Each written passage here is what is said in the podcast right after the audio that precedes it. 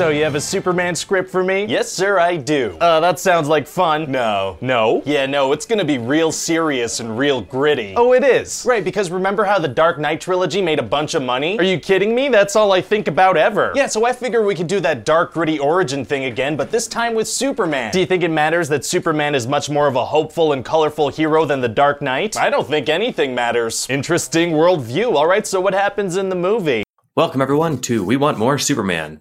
This is the show where we're going to analyze Alexander Wales' uh, Metropolitan Man short story. Um, I think we everyone heard the announcement episode last week. I've read this. Brian hasn't. Usual spiel. And Same deal. And Yeah. we decided on about 30 seconds ago. if that, it was right right before we started recording. So I think I think it fits with the brand. Yes. Yeah. And It'll work. this, you know, this coincides with my, you know, future career plans for, you know, Oh, yeah. a- being an internet media presence. Yeah, I mean, when when we get bought by Disney, they're going to want to you know have it under one I'm umbrella. to, I'm to influence. This is going to help out when I show up at Coachella. Right. All right, Brian. So this is your second rational style story for chapter two chapters in. What is your large scale know, yeah, it's going to be sort of interesting to be like, okay, what was, you know, what, what, do, what do your people call it? Ratfic? I It's- your people. I, I think I think our people like saving keyboard strokes. So I know. Um, yes, it's sort of interesting to be like, okay, what things are the same? And so, like, then able to hone in on, like, okay, what does, like, you know, rationalist fiction, like, mean as a thing? Um, like, you know, subtract away the things that are different. Okay, that's not necessarily uh, what is part of. Yeah, I guess, yeah, first impressions, it's, it's, so it's still, like, a little early to form, like, you know, make any large uh, scale impressions of it. So we're, cause we're still sort of like laying groundwork, but we got, there's potential here. I'm kind of liking it. Um, the writing's good. I like that. I, I'm liking the characters being, being laid out to it. They feel not cardboard. So, but yeah, still, uh, as Lex would say, I need more data. awesome. I think that's a good answer. Yeah, I mean, I for me, it's uh like I I don't know. It's I I should have thought of my own answer before I just starting talking. Um, like I agree, the characters that fun. would, that would go I- against our tradition. Exactly. It's all free form here. so what I like is that like the, the characters have uh just a level of creativity and thoughtfulness that and like that that's not exclusive to Ratfic whatsoever. It's just like it's a it's a it is a trait. Um so like I I don't know, I can't get enough of that. Um Yeah, I was trying to feel think it feels like it's even more of a departure than like. Uh, I also decided that we can keep talking about referring back to HPMOR since anybody listening to this almost definitely read it. totally. Um, but like that's even kind of a more of a departure in that. Well, at least for me, like because again, like I said in the, when like we said in the uh, our intro shorty episode last time that like uh, the more I think about it, like my Superman in my head is largely influenced by the cheesy 1950s George Reeves thing. Um, so Superman for me is very much, you know, a loaf of white bread. Um, and almost intentionally we're like, it, that's sort of like, you know, 1940s, 1950s, you know, fiction written by committee, um, that, you know, can't offend and has to get by, uh, most ridiculous censorship rules ever that, um, that everybody's like super, um, cardboard like to begin with. Um, so having like then starting for this author, I, yeah, I guess like one of my initial impressions coming with these first two chapters is that this author again, a, a lot kind of very similar to Yudkowsky, like this guy is you know writing characters that he like actually has respect for, um, and that like feels even more. But because I, I wouldn't describe like Harry Potter as like you know I wouldn't call those characters like two dimensional and, and cardboard. Um, so this feels like even more like we're injecting even more like kind of realism into, into these characters because they're just not at all there in the beginning. Like Lex Luthor is just sort of like mad, bald, you know, evildoer. Um, It's fun that you, So, you yeah. put that out that the that writing characters that the author has respect for. Because now that I think about it, like I wonder if uh, what's her name, the woman who wrote Twilight, like did she respect Bella or even treat her like a character when she was creating her? Like I I, I have to yeah, I never read. I don't. Yeah. to guess. No, I didn't read them either. But like the, I've seen the movie, and the movie's just uh, the most. You know, it, it. I think it's supposed to be where like yeah, the character is so plain and boring, so that it can be a char- you know a reader insert. Yeah. You can be the main character, and you can be Yeah, I read those. I remember I read um, Hunger Games, and I guess like my only because that isn't like you know that that's not like a you know super impressive you know human being as that protagonist, but it's all still very sort of like, you know, swashbuckly kind of stuff. But like my impression of that was it was sort of like the author picturing themselves as an adolescent. So it's not so much disrespect, but like they're sort of like lessening the like, oh, let me write this as the person I was prior to having grown up. And so they have sort of like gimped themselves. Um, that sounds fun. I think that's what Yudkowsky said about Harry was that it was like it was like me at eighteen. Like if you switched oh, yeah. his intelligence and wisdom or something. that was a great line. I really liked that interview with Yudkowsky. So, oh, it was a lot of fun. Yeah. It's the only episode I've listened to all the way through. Hmm. um, all right, so let's just dive right in. We start with uh, Lex Luthor hanging out in what did you call it? A Mickey Spillane feeling Mickey bar. Spillane, yeah, that's you know Mike Mike Hammer. Do you, so if I say Mike Hammer, do you know what that means? It's like the hard boiled detective thing. I think Mickey Spillane is sort of like the the proto uh, hard boiled author. I haven't read much. That's kind of not my jam, but um, I'm picturing just some ritzy club where people wear suits and drink martinis at five in the afternoon. Yeah, like you know, like a like a Gary Cooper movie where everybody like you know is dressed really nicely in tailored suits and talking really fast. Um, yeah, but uh, but yeah, it's like a cool vibe, and you know uh, that's also like a really good sort of like shorthand. Like you could if you just start with that vibe, like all our brains kind of like suck in an entire world of background for that. So like the scene gets painted very quickly. Um, and it didn't. And, well, like, and then when, uh, yeah, when Lex is like talking to those like new guys in the bar, like they're all talking like, yeah, it was like I, do, I really did hear that like, like ridiculous accent that that like transatlantic doesn't actually exist accent with like uh, uh, what was this Green uh, Green Street City Green Street I think something like nah, she. Yeah, just the nah, Street, um, shooting Tommy guns into into banks exactly. and all that sort of stuff. Yeah like so the, think, the world that Bugs Bunny was imitating. exactly. like every yeah. Warner's Brother movie from the 1940s. So I think this takes place in the 1920s, um, or maybe maybe 30s. Uh, it, it, mentioned somewhere two decades after the Wright brothers demonstrated heavier than air flight, which I think was like 1904 or two. Or something. That's what I'm saying. Yeah, and we don't really have a very good pop culture sense of that era because I think like in my head like I'm just like fast forwarding everything to like 1940s because that's like an like there's a lot of media around that for our brains to like turn on. Um, yeah, there's like the flappers and the the random other shit. Yeah, yeah like there's no audio visual visual world for that. Like the audio visual world started in like the 1930s with the Little Rascals. Yeah, like everything everything like before that feels like just reading it from a history book. Yeah, I'm basically picturing like Three Stooges and uh, uh, Charlie Chaplin, but that was 30s. So yeah. yeah, even that's a little late. So this is 20s. Maybe it's 30s actually, because I think there's a reference to Chaplin somewhere. Not in these two chapters, but I feel like that comes up somewhere. All right. In any case, um, the other thing I was going to mention is that uh, I it didn't occur to me until you pointed out either that like uh, or until I read this, but you pulled up the same thing that I did that Lex is short for Alexander. I know it's like a thing that like nobody ever bothered to mention. I did. I did check. And I so Alexander Joseph Luthor is his full name, and he shares my original middle name. Yeah, because nobody's going to name it. It's not, there's no birth certificate where it says Lex. Right. Like well, then I wonder if I, I wonder it's if, like a uh, Lance. The author Alexander Wales. I wonder if uh, if he chose to write from Lex's perspective ah. subconsciously because he's like, hey, we're both Alexanders. Maybe, probably not.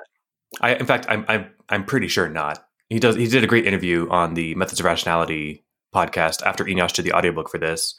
Which reminds me, someone asked me, "Where's the audiobook for this?" It's on the Methods of Rationality feed. Do listen to it; it's great. And uh, the interview with the author at the end, um, he talks about kind of why he wanted to write this and stuff. So he doesn't say because Lex and I share the same person. and I think I've never met, have you ever met Lex? I'm wondering if Lex Luthor ruined the name.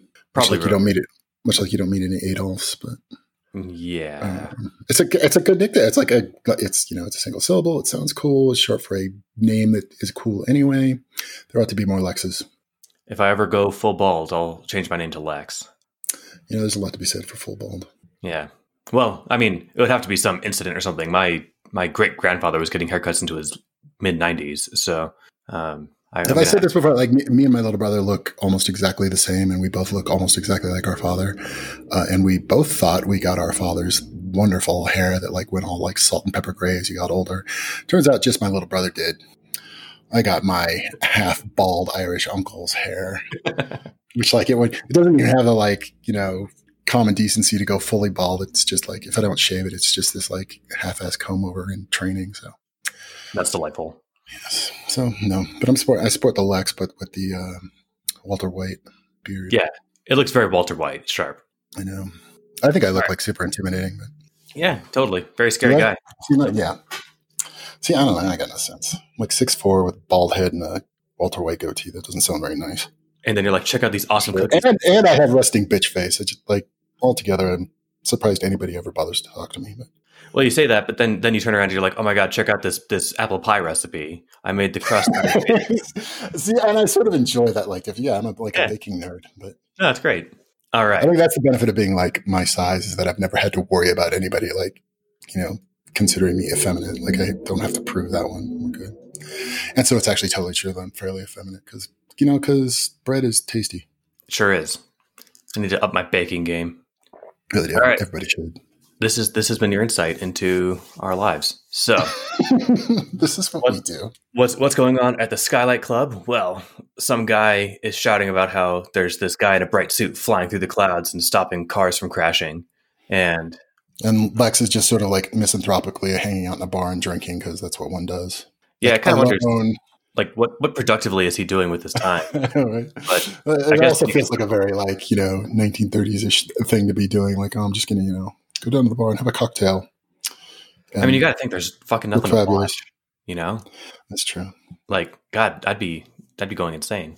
Was a joke. Have- this is we have a back in the time when a toy was a hoop and a stick. We we used to play marbles, and jacks. and- Anyway, so Lex hears the story from across the bar, and he calls bullshit very politely, and he says, "Excuse me, can you tell me what, what was going on there?" And Dmitry Vladkov um, tells him about this crash that this guy with a big S on his chest flies down, catches the two cars with one hand each, and uh, I like it. It did a really good job with this of sort of like setting the tone of like what is a Lex Luthor, and then Yeah. sort of like it's very like presumptuous for you, like, oh, I overheard you talking about a thing I'm interested in, so let me just walk up, introduce myself on the assumption that you'll just be impressed, and start you know interrogating you about everything you just said because it's important to me, and whether or not that's important to you or that was what you felt like doing right now is really irrelevant. he's wearing one of his more casual suits that only costs what a dock worker makes in a month. So and I guess like as like after he introduced himself, we are supposed to get the impression that like those people, even though not knowing him, knew who he was and were then appropriately intimidated. I that's that's my read on it. I don't think it comes out and says that, but like if some guy came up to me and it's like, "Hey, I'm you know insert name here. Tell me about what you're talking about." Like, uh, sorry, who are you? Like, no one Yeah. no one does that with Lex, right? So I'm assuming he's probably got his own like roped off section of the you know the club or something to sit there and drink. So anyway, he looks like a VIP, and I like so this is almost condescending, but it sets the tone really well for Lex because like it's all right. So the guy says, yeah, he he stops the car, the two cars from hitting each other, and then he flies away. And he's like, oh, and how did he fly? Did he flap his wings like a bird? Did he use engines like a plane? He's like, well, I didn't see him come down, but he just like put his arms up and flew away. he's like, Yeah, and that was also that was sort of the intro, like, oh, and this is this is what rationalist means. He's like, I want fucking details. You know, just get to like hand wave shit. I want to know. Um, and also because and it's sort of like letting us see that like uh, Lex understands the importance of the implications of what he's hearing. Um, so he's not just he doesn't want just like broad strokes. He's like, okay, this this sounds like it's going to end up being important, so I need to know all the things. Yeah, and that's that's what I really like too. And like, I mean, whether or not this has to be tagged as rational or not, like this, if someone heard this and you know you're, you're at a club in the 1930s and someone's like, oh yeah, this guy in a bright blue and red suit just flew down from the sky and stopped two cars from crashing. What are you going to just like say? Oh, neat, and take another sip of your drink? No, you're curious, right? Yeah. You're like, hold up a minute. Yeah, I get, yeah, yeah, and whether or not like I don't know about like labeling it rationalist or whatever, but it's like it's sort of stating in the first several pages like this is a no hand waving allowed story. Um, That that is, I think, uh, something that is another characteristic of rational fiction. It's one of those things where like you can you can explicitly set out to write rational fiction, or you can write like fiction that has characters that are sufficiently not stupid and a world that is sufficiently well developed that it just basically counts. Um, so yeah, Lex is is uh, curious what's going on here. You said that you had impressions about uh, about how comparing kind of him to Quirrell, which it's worth mentioning that in the audiobook, uh, Eneasz uses the same voice for Quirrell and Lex. yeah, I think uh, yeah, it was so it had it does have sort of the how did I put? it? I was sort of like impressed with the way I said it. I was impressed with my own words.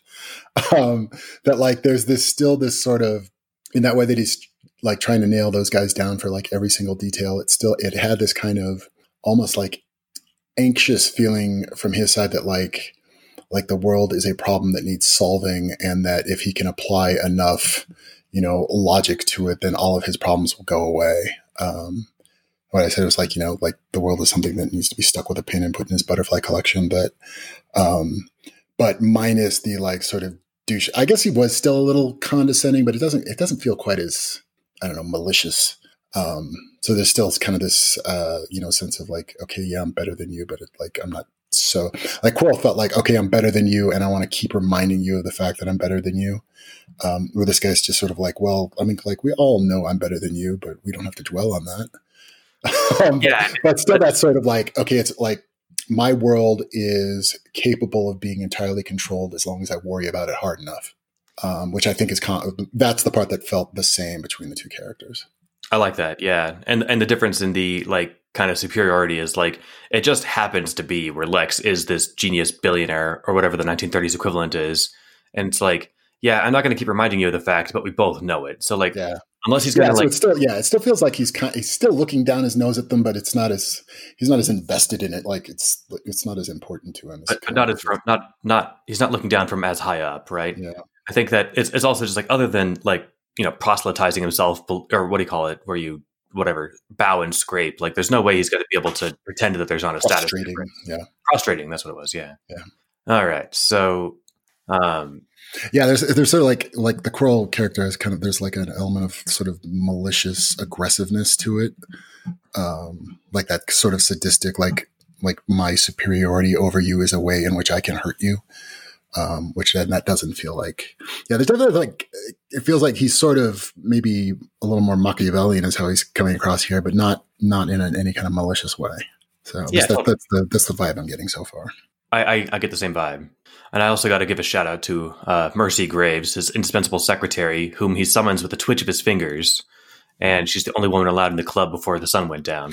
You know what I'm realizing, and I I had mentioned it as I because I said like a Gary Cooper movie. I'm realizing this is remind that there's we only see a little bit of it, of it, but I think also just like Lois Lane. This is there's this. I'm normally not into those like old black and whitey kind of movies, but uh, it's I believe it's Gary Cooper, um, and I can't remember the name of the actress. It's an actress name you would recognize, but it was called uh, His Girl Friday. I think was the name of the movie. It has this very like you know everybody in suits and fedoras talking very quickly and you know sounding very dapper. Um, that's kind of like the vibe coming off on this, but I can dig it. yeah. As far as like those old timey like black and whitey movies, which I generally have a poor tolerance for, that one was pretty good, as I recall. I have a I, I have a hard time with stories like that because I just watched the terrible TV series called The Mist, which I remember really hating the movie, not because it was bad, but because I hated like the antagonist, I guess. The antagonist that wasn't the mist, it was the other insane people in the in the store or whatever where they were stuck. And like even I mean that movie came out in what, 2010 or something? Was Whenever that I, Stephen King, or I'm thinking something else. yeah, Stephen King. Maybe it was 2007. I saw it when, you know, ages ago. And I remembered like thinking, oh my God, this is my worst nightmare. Not having, you know, these horrifying flying monsters attacking me from this this demon mist. It's being trapped in an emergency with idiots. Like- And so the TV series is a lot like that, but they make none of the characters likable, and the story doesn't like. It, I didn't even know they made that. Seems like a stretch to turn one horror book into an entire TV series. it wasn't even a horror book; it was a short story. Was- That's going to just turn into Gilligan's Island, where like the problem is perpetually not solved.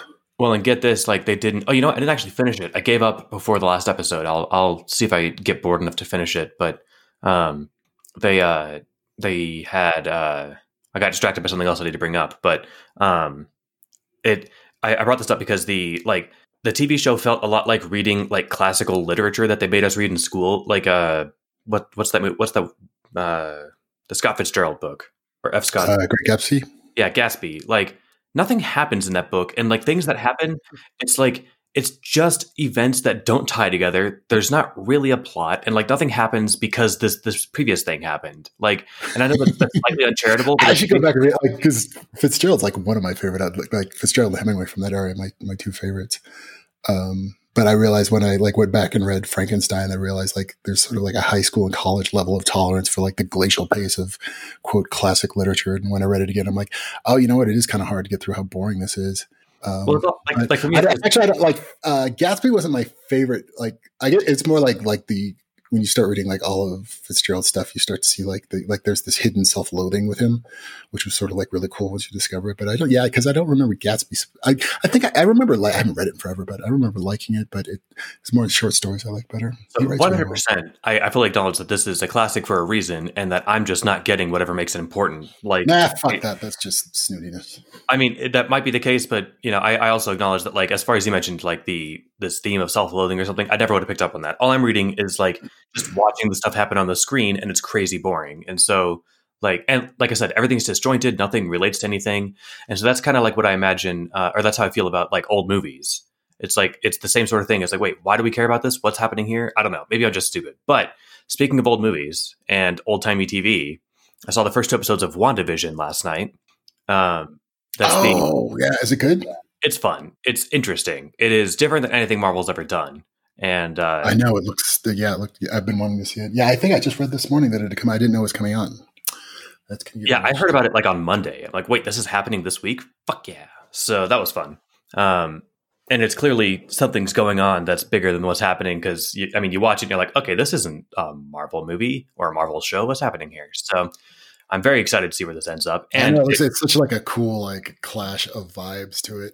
yeah, like Bewitched meets Marvel. Yeah, that looks pretty cool. Yeah, it's like Bewitched, I Love Lucy, and Marvel all rolled into one like ridiculously awesome package. I have no idea what what to make of it yet. So um anyway, I'm going to use that as a mental model for like half of the scenes going forward because it's all in black and white. So um so where was I going with this? Uh I forgot my my whole long train of thought other than like I, I do like the cohesive world building. I'm trying to tie this back in now with, you know, shoestring, but um like stuff in stuff in this story and in in fiction that I enjoy in general happens to have like this thing where things happen because of other things that previously happened. And the world is set up in such a way where you can like make sense of stuff and ask counterfactuals that are have reasonable answers. Um anyway so he's at the club. He summons oh we were talking about this because of uh, mercy. And there's this like throwaway line about how he won her in a card game um oh, I missed that. it's like yeah he, he won her in a card game a few years ago and now she's acceptable to him yeah it, it's interesting i there's a couple little things like that where it's like oh yeah this is like before things were were you know uh mostly decent but Before it, women were treated as humans. yeah and uh you know, you, you get the impression that Lex isn't, you know, he actually appreciates and, and values her, but it's still just like this kind of weird vibe that it, Yeah, that is right. Especially because, like, yeah, what we hear later about the ERA that he talks with uh, Lois. Huh. yeah, Interesting. All right. So he's got his awesome minion Mercy who brings him a pen and paper so he can crunch some numbers. Um, and you said, because that's what a rational protagonist would do. Uh, and I said, if you're going to pull numbers out of your ass, you might as well write them down. That's what science is. but the it's important to caveat that you can do this in a reasonable way that actually gives you something actionable to do with at the end of it. So, um, all right. So he goes. Then this little section ends with him going to the crash site and kind of just look, looking up and down the street. And he's like, okay, yeah, I suppose this could have done with like perfectly timed bungee cords, but I'm not calling it. Oh yeah, he's yeah, like he does. He sort of like shoots down his own doubt, or like like that sort of knee jerk. Like, oh, I will look for any explanation that doesn't shock me too much to try to explain this. Like he goes through like, oh, I guess guess this could have been bungee cords, um, and he's like, no, that's fucking stupid. And so he like accepts at least. He's like, okay, I don't have. It's both like, okay, uh, I can't explain this away as a hoax. Um, but I have no idea what it was, and he just sort of like is okay with sitting there with the like, okay, this is just a big question mark, and I don't know. Yeah. And this is where I knew he mentioned Charlie Chaplin. He said he'd, he'd seen enough Charlie Chaplin films to know that sometimes people do uh, delicate and dangerous things simply for the benefit of an audience and a small amount of money. But he's like, that doesn't, that's, I still realize, I still feel confused, even if I imagine that this guy's trying just to like make a quick buck. Um, so this, yeah, he, I like this too. He says, after 10 minutes of looking around, Lex grit his teeth and Mercy, standing behind him, politely coughed. And he's like, you're right. This is enough time wasted on distraction. Like, she's just awesome. Uh, all right, so we got a scene change, and he's talking to little Tony. know. Little Tony says, "Yeah, he came out of nowhere. See, we were robbing the jewelry store, and he left the door spinning behind him." Just, I, I imagine his, like we talked about, his whole story in that kind of accent. Well, this sort of like paints a picture of like you know every sort of cheesy, you know, Superman beats the bad guys you know scene. It's sort of like it, it's just like this is exactly one of those super cliched scenes. Yeah, so they yeah, basically the scene is that they're robbing the place. Superman shows up and guy turns around and shoots him and takes a, a blast of shotgun to the chest and all it does is damage his costume. And there was this line too by Lex that I like where he's like uh, he says the suit or he says did it tear the costume? And the guy's like, "Yeah, tore the suit right up. How'd you know?" And it just says Lex hadn't. He'd just been asking, but it wouldn't do to tell little Tony that. So like that little subtle thing of like cultivating this air of like I know Mhm. more than you is a a valuable life technique in real life. Um, if you're looking to feel, if you're looking to you know uh, project the air of superiority around people. Um, but it's like you know if you had said, "Oh no, I was just guessing," then it's like, "Oh, okay, Lex is human like me." But if you if you say if you don't answer, and he's like, "Oh, Lex knows more than I do about stuff," it, it gets I know, people. yeah. I was like walking through that. I'm like thinking, like, okay, what if I was little Tony and I like shot a guy or you know saw my my partner in crime shoot a guy and he just like kept walking. Somebody asked me like, "Oh, was the suit torn?" I'd be like, "Fucking, I don't know." Some dude just like got shot in the chest and just kept walking towards me and then threw me on the ground. I wasn't paying attention to his leotard. Yeah, he his his retelling of the events is surprisingly like know, right? coherent given what he went through. So, um, I like this too. like end that thing like questioning your sanity. So Right. He's telling Superman, you know, you're not, you ain't, you ain't no cop. And Superman says, like, it's a citizen's arrest or something. He's like, oh, fuck you. Um, then before he know knows it, he's on his back and he's like, oh, yeah, no, you didn't hurt me at all. It's just like I was a little kid. I just flipped around and laid out.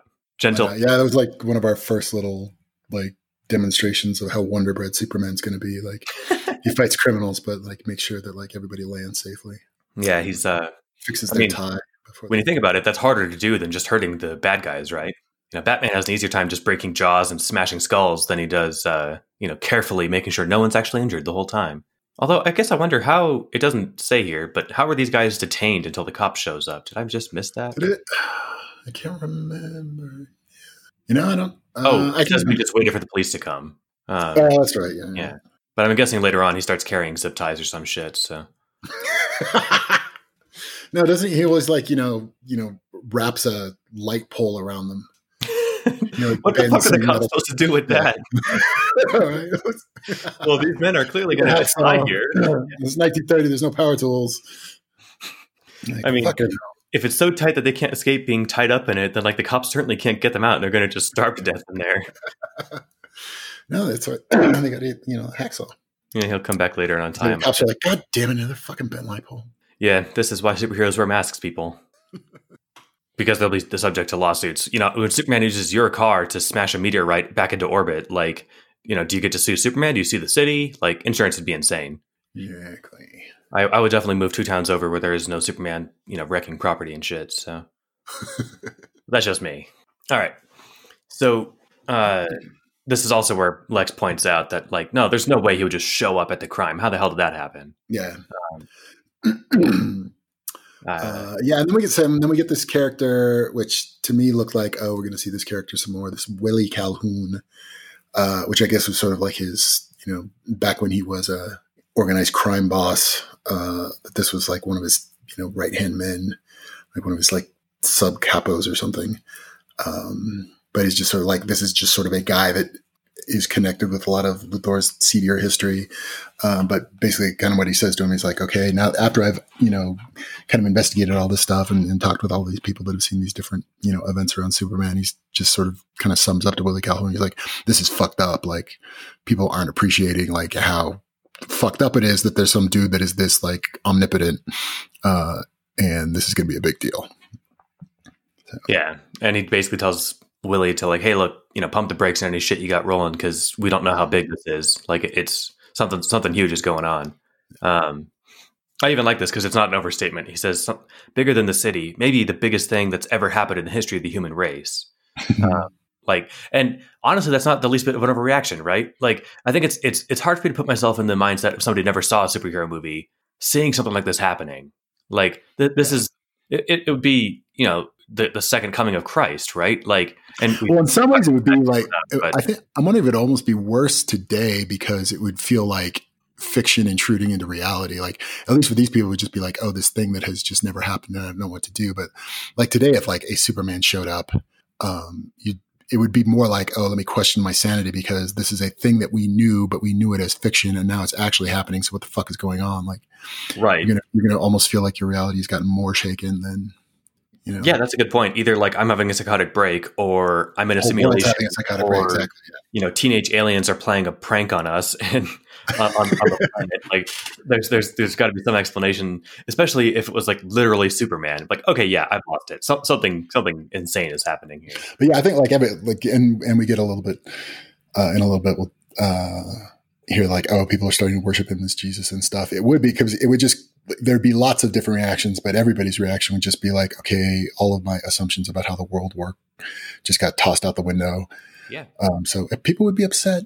Oh yeah, my my my estimate of you know okay, God's you know is God real would jump way up, right? Yeah. Like all right, cool. I'm seeing magic happen, so something's going on. so, um, what was I going to say? Oh yeah, the thing about uh, Willie Calhoun is that yeah, like you said, he's the he's the guy that taught uh, Lex to fight and cheat and steal and stuff. So they've, I think he's he's like his uh, his crime mentor, but now they're on first name terms. Ambassador to the underworld. That's a good way to put it. Yes. Um, then we get another line break to where uh, Lex is reading the interview that Lois did with Superman, and he's just pissed. Like he's he's yeah he's angry at the newspaper. He says this makes no sense, and Mercy just like this like towering beacon of calm sanity is just like how come? And he just he's reading it, points at the offending line. Superman told me that he's an alien from the planet Krypton, the last of his kind. He's an alien, or so he claims, and yet he looks just like a human and like he's he's just uh what I like about it is like he's like, all right, being a super strong alien is one thing. You know, that's fine. I can get my head around that. Getting getting my head around a super strong alien that looks like a sex god is a yeah, right. He's not just a he's like an unusually good looking human. Right. It's like I call bullshit. Yep, he's calling bullshit hard. Um and then she's like, Well, do you think he's lying? And uh, he's just like, I don't know. And this is where he says, I need more data very Sherlockian. Um, he says, I need data, data, data. I can't make bricks without clay. Oh no, wait, that's not in here. Um, I'm kidding. That's a that's a Sherlock quote. Yeah. All right, I got you. Finally, I read something that you haven't read. Mm. Actually, I also stole that from the Robert Downey Jr. movie, but that was a direct quote from uh, Sherlock's story. so. um, all right, so uh, I like this too. He says, "I don't know. Certainly, there are things that he says about that he says that are inconsistent with reality as I knew it. Yet, if you'd asked me a year ago whether I thought I would see a man like Superman who can bend steel with his hands and fly through the sky, I would have been tempted to fire you for ex- expressing such sheer, stu- sheer stupidity. and here, he practically shouted, pointing at the newspaper, he claims that he can hear gunshot from across the city. like this is yelling at TV, but they don't have TVs. I think, and we get, uh, and I think like the author's dropping some of these like so obviously that he's you know, making sure we don't hand wave over it. And so he's sort of like hinting at what he's going to come at later because so in the next, next chapter, we open with like Lois and, uh, and Clark talking to each other. Um, and at least for me, like it stuck out like, okay, like we're immediately presented with the Clark Kent looks exactly like fucking Superman. Um, and nobody notices. And so for like me, it stuck out since we're like, before we even got here, we've already been poking holes in all of the ridiculous things that like then rather than like rather than hand waving it, he's more like you know circling it and saying, and then this is some. Like, what I'm seeing is like like we're going to be explicitly be told later that his superpower is to fuck with people's heads and have them not notice shit he doesn't want to have them notice. Um, and like make that an, a, you know an, another level of intimidating threat. Like dude this guy can just like control your mind. What what i love about this and this isn't to comment on any prediction of the story or on any foreknowledge of the story. It's just that like you had the exact same thought about Quirrell. You're like, there's no way people are just this dumb. it's got to be some magic that he's fucking with people to make them to make them more dumb. I, I, I, I'm gonna like I'm pretty confident I'm right on this one because he's going out. He's sort of like making sure we notice. Like he's not trying to hide it. I mean, um, we we we don't know. Well, rather, Lex doesn't have any reason to suspect that like he's not Superman, or like that. Rather, that Superman is not Superman all the time, right? Yeah, like like what we see in the next one, like Lois work like when Lois goes up to the you know rooftop to see a dude in a leotard, she'd be like, "Fucking Clark, what are you doing in a leotard?" So, yeah. like, so that's like the like, and that was always sort of like the conspicuously weird thing about Superman is like the only difference between the two of them is that he's not wearing glasses. And be like, oh, if, you know, if Clark's just ever at his desk and you know has been typing too long and is getting some eye strain, and he just sort of like takes his glasses off to rub the bridge of his nose, be like, oh shit, Superman. Hold on a second. Yeah. All right. Um, the, the other thing I like about this this section here is that it sets up this kind of sets the tone of where Lex is coming from, and it does like this is just true in any Superman story, but it it it, it points out the the unsettling fact. He's I like this too. He says, "How do you feel about him?" And she says, "Feel, sir." Like she doesn't understand because she's Yeah. perfect, uh, like I'm almost robot. Um, he says, if he's telling the truth, he can hear everything that we're saying. He can watch us as we speak. He can watch you when you change your clothes or take a bath. He can look in on you. And she's like, well, he's he's doing good. I imagine he's too too good of a hero to watch me. And he's like, yeah, he's a hero for now. Um, but like, but the idea that if there was Superman flying over Denver, it's like, yeah, all right, he's watching us do all of the you know unspeakable things we do when we're alone in our bedrooms, like, or, or at the very least that he could. It would like it's it's. I, I imagine it would be like living in a world where like you actually believed in like the government surveillance, putting cameras in your TVs and everything, right? Yeah. Like, Well, the other thing, like, if so, if we're assuming that sort of level of like, you know, he can hear a gunshot from across the city and blah blah blah. Like, he can hear that, and there's no gun, you know, for that like jewelry store robbery. There was no gunshots yet. He could just sort of hear people talking in such a way that, like, oh, that sounds like there's a, uh, you know, a jewelry heist going on. Um, that sort of has that very like, you know, pre World War II innocence around like Superman can hear anything going on in an entire city. The worst thing happening in that moment is a jewelry robbery. I don't think so. like, it sort of like has to like gloss over this sort of dark look at humanity. Like, oh, there's probably way more fucked up shit happening at that moment. right? Yeah, I wonder. For some reason, I have it in my head that somebody shot at the uh, jewelry shop robbery before Superman showed up, but I, I don't see any uh, any reference to it. Um, all right.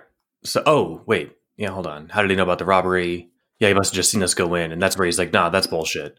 Um, okay, yeah. So he doesn't say like, "Oh yeah, well, you know, the other guy shot you know the roof to scare people or something." Nothing like that happened. So Yeah. But Yeah. like, other, like for every jewelry store being robbed, there's five dudes beating up their girlfriend. yeah, Which it- one would hope his moral compass is such that he would prioritize the woman getting beaten over the jewelry store being robbed.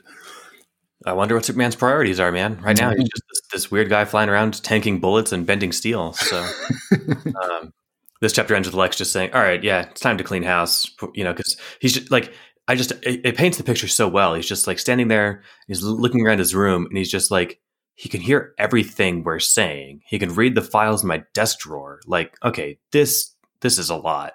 So, um, I I don't know. I, I thought it painted that the atmosphere really well. Yeah.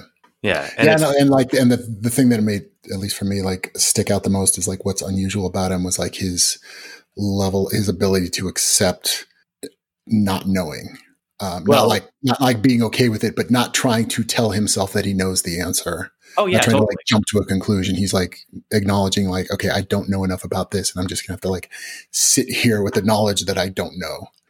Uh, which I think like most of us would try to like you know land on what they think is the most likely, and then your like brain would just start treating it as if that was what happened. Yes, I think that that's that's a really good point, and that that's where like I, I that, that's you know smart points to Lex. He's not jumping to conclusions, Yeah. and just like at, that's the thing. You're tempted to, and then if you do, you kind of become attached to those conclusions. Yeah. And so he's like, you know what? I don't know. I'm not content to not know, but I'm not going to make a conclusion yet. I need to keep looking. Yeah, and but he's also seen enough like he's he has rejected the stuff that he ought to reject, which which is just sort of like like anybody's sort of like knee jerk reaction to just be like, well, that's just something that can't happen. Uh, like after seeing enough sort of like convincing evidence that like, okay, this thing that everybody thinks can't happen actually has happened. Like he's willing to at least put aside, you know, disbelief uh, for the when the only reason is just cause. Exactly. It's kind it's kind of like a different reactions to um like when Harry when McGonagall comes to visit Harry and she like turns into a cat and freaks him out, right? Um Yeah. Th- this is this is kind of like that except this is uh you know, a calm crime boss who's been through some shit. So he's like, "Okay, that's fucking weird. I need I need to figure out what's I need to get to the bottom of this." I guess it is where like if something that like totally out of the ordinary does happen, you do have to at least like like bump up the not so much bump up the likelihood, but like that thing is so unlikely that it's not totally ridiculous to start trying to explain it with things like mass hallucination, which is a you know ridiculous explanation, but so is the ridiculous thing you just saw. It's not like you like go out of your way to dismiss everything as mass hallucination, but it's at least not unreasonable to consider that one as one of the possibilities versus dude can just magically levitate. You were thinking like, like those a, are both pretty like unlikely. you were thinking like a Bayesian, sir. Uh, Like that, that, that, that, that's the thing is like, yes, mass hallucination is like a terrible explanation for anything, but so is like just accepting like, oh yeah, this guy can just fly. And, and, you know, you, you're, you're, a lot of people are seeing this magic stuff. You're like, okay, well, either the magic stuff is happening or something more mundane, but you know, I would have considered improbable, but now sounds, sounds much more likely. You know, it's like, um, you know, there are like those uh, accounts of like mass sightings of miracles or whatever, right? Um, those are, are generally attributed to mass hysteria, I think probably correctly. Um, it's like, uh, or, you know, whatever, the retellings of history and, and people wanting to be involved in the fun story, et cetera. Mhm. Um, so like, it's, you know, I, I wouldn't, if, if someone, I, so I don't know, I'm trying to think of like, uh, like the moon landing, you know, so like that sounds extremely improbable if you don't know anything about what it takes to get a rocket in the air or how hard it is to get to the moon. Um, you're like, okay, that sounds fucking crazy. Uh, the, the the idea that there might be a ten thousand man conspiracy behind making you believe this, if if you really just can't accept the fact that people went to the moon, it becomes less crazy to believe in a ten thousand man conspiracy. But like, it's that said, uh, the the the evidence points the other way. To now, if you believe in the conspiracy, you are probably you- you're on the wrong know, side of the calculation. there, one but- of those theories survives scrutiny better than the other. Right. All right. We're jumping on chapter two, and this is Lois Lane's point of view. Um, what's your take on Lois? I I was gonna give mine, but I don't want to blemish yours. So- Um, so it's still a little early. I, I, I like the like what we see in a little bit later. So kind of her sort of being consciously uncomfortable with, um, the like, oh, I'm Superman's girlfriend thing, and trying to consciously avoid it. Um, I like a little bit. So yeah, we we still don't quite have enough for me to like get much of an impression. Um, it seems like like what we've got so far, just sort of like two broad strokes around. Like, okay, she's highly competent and has you know a a uh, a sort of three dimensional idea around like you know she doesn't want to just be turned into you know romantic object. Um, and seeing and seeing some sort of like in the then her like when Superman like picks her up to fly her away, she's like uncomfortable with like how little choice she was given in that.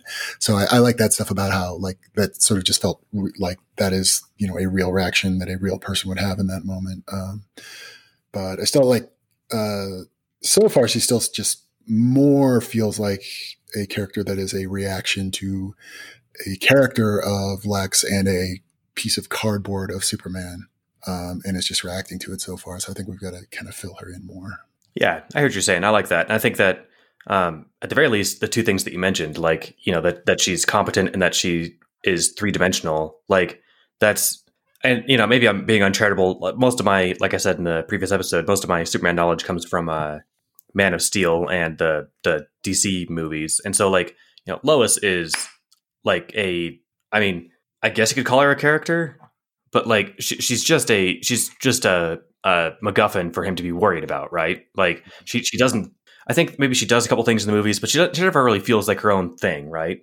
Like Well, I mean, at least, and this may just be uh, UNR's Marvel bigotry showing, but like, every, like Superman, the space that Superman occupies in my head, like the whole Superman story is everybody's a piece of cardboard, and that's almost on purpose. Like it's just sort of a morality play, um, and nobody's believable. And it's kind of not what I, you know, don't like about it very much, but it's also sort of like feels like that's like not an accident. Um, so yeah, Lois, I think they've all like Lois also just like her, what her role is damsel in distress. Like that's what she is in the story. yeah, Um, that might as well be her yeah, but- yeah, but yeah. Yeah, and I and I'm and I'm I, I do get the impression from having heard the interview with Alexander Wales that the the like mythology of all DC stuff is broader than what you and I have been exposed to, and that a lot of things do it much better um, in the DC uh, comic universe. So like I, To me, I it totally feels like yeah, people that just sort of liked it are like you know because that's just better storytelling went in and added it because it needed to be there. Um, but it feels like like the the V one of all these characters was uh, two dimensional. Yeah, yeah, I think so. Um, all right, so yeah, we we, we open with with Lois, and uh, I, I I get you know just other thing is this kind of like earned confidence. Um, I think it says that she she got the job working for the Daily Planet. I think as the first woman. Uh, maybe I'm inserting that detail. I can't remember, but I think so. Yeah. uh, I she got it like a letter she- to the editor that Im, uh, that Yeah. impressed. Uh, what's it, Perry? Something. Perry. What's his first name? I only known as Perry. I'm sure it's in there somewhere. Yeah, it's, yeah, it was in there. I can't remember though. Anyway, we'll call him Perry, and I'll try my best not to call him Jameson. Um, he's more of just kind of like he's, he's less. I've always my impression of him was he was sort of a less angry. He wasn't like as you know he wasn't just shithead like J. Jonah Jameson. no, but I when I picture Sure, the, the newspaper that follows the superhero, I only picture, and it's not. I don't picture just J. Jonah Jameson. I picture uh, J.K. Simmons, J. Jonah Jameson. He- Yes. it's, Ah, that is my perfect archetype for it. Um, so let's see. He, uh, yeah. So she she wrote that letter to the editor, and then apparently they put out like a, a th- oh Perry White is the guy's name. Perry White. That's right. Okay. Um, so they put a thing in the newspaper saying, "Please identify yourself so you can come work here," and that's how she got on board. And uh, then it starts with she's talking to her new coworker Clark, um, and he's hammering away at his typewriter, and it's like, "Oh look." You know, people think that he's Christ or you know a false prophet, you know, of the uh, presage of the end times. And Clark just looks at her through his glasses, and I imagine him pushing his glasses up the bridge of his nose. He's like, well, it's from the book of Revelation, and he doeth great wonders, so that he maketh fire come down from the heaven and earth, at the sight of men, and he deceiveth, uh, whatever, all that stuff. Um, Because definitely an alien coming to planet Earth is going to find Jesus. I just like how he's got encyclopedic knowledge of the Bible. Um, well, I think it's sort of like oh, because you know Clark is such white bread that like, well, of course he's a good Christian boy. of course he is. He's to you know quote some Bible letter. And then Lois Lois laughs at that, and Clark frowned, and he says, "It's not right to make fun of people's legitimately held beliefs." And it's like, "Oh, come on! It's not right to make fun of people's beliefs, Lois. You're being mean." I was still, she's like, you're right. Fine. she's like she's Roman Catholic and that she attends mass twice a year on Christmas and Easter. Um, so his uh, all of his folksy wisdom from his pa and um, She calls him Smallville at one point. right, Hey, Smallville. Which said, which, which was surprisingly exactly in the middle of nowhere. yeah. When she heard it, she laughed for five minutes. Then yeah, it's precisely in the middle of nowhere. Um, you, yeah, you, you put in the notes Clark Kent or Clark is Wonder Bread, and I said Clark wouldn't eat Wonder Bread because it's too exciting. It's, it's too spicy. but he he he paints this so you know if we're going to speculate on this already and we can't rule out you know some obvious alien magic fuckery but like you see this guy you know he he bears a resemblance to the guy who flies around in a shiny suit you know shooting or getting shot at but he sits there with his big glasses and says it's not right to make fun of people's beliefs and quotes the bible and talks about his paw like i think it's it's it's not unreasonable to think that if I sat next to Superman at work, I wouldn't I wouldn't jump to the idea that like I, I oh, think you could. No, because it's the same guy.